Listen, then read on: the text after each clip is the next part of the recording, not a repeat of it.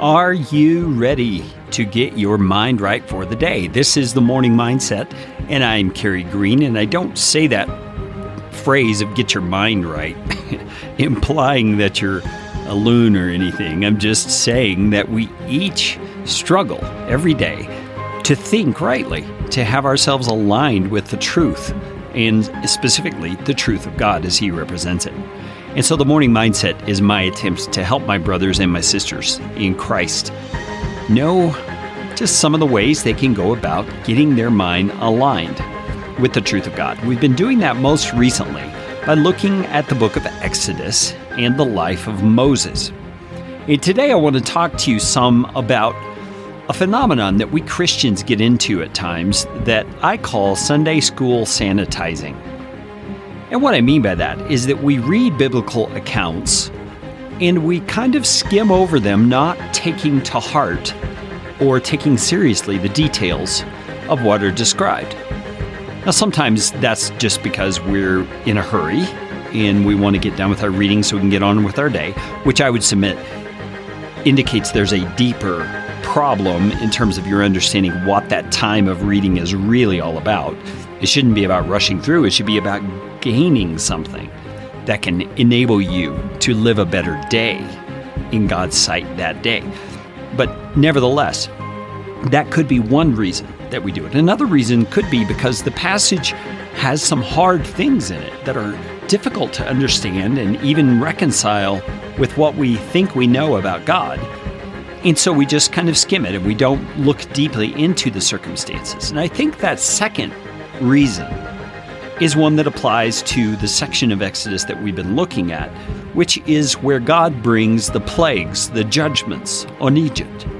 Now, if we take the time to think through what it really would have been like to be a person who experienced these 10 plagues back to back to back to back to back to back to back to back to back to back, we'd see this was a devastating event in the life of the nation of Israel.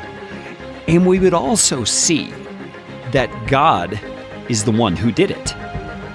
God did this. He did these horrible, terrible things to real people back in the history of the land of Egypt. And we can walk through these plagues and just as I mention them, you will get a feeling for what I'm talking about. The very first plague was turning the Nile River and all the water in the land to blood for seven days duration.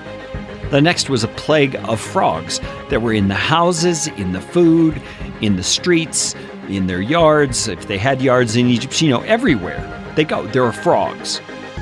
And the next was a, a plague after the frogs left was a plague of gnats. You know when you've been camping and a gnat gets in your ear.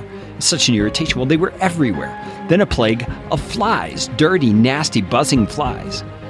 Then all the livestock dies. Then everyone in the land breaks out with boils.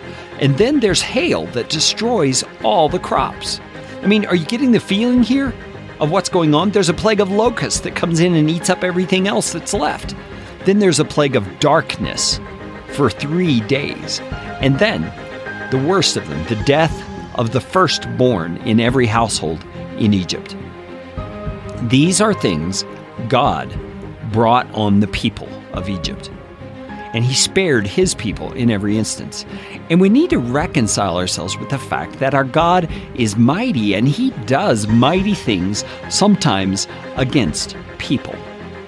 And it's because He has a purpose that is bigger than what we see.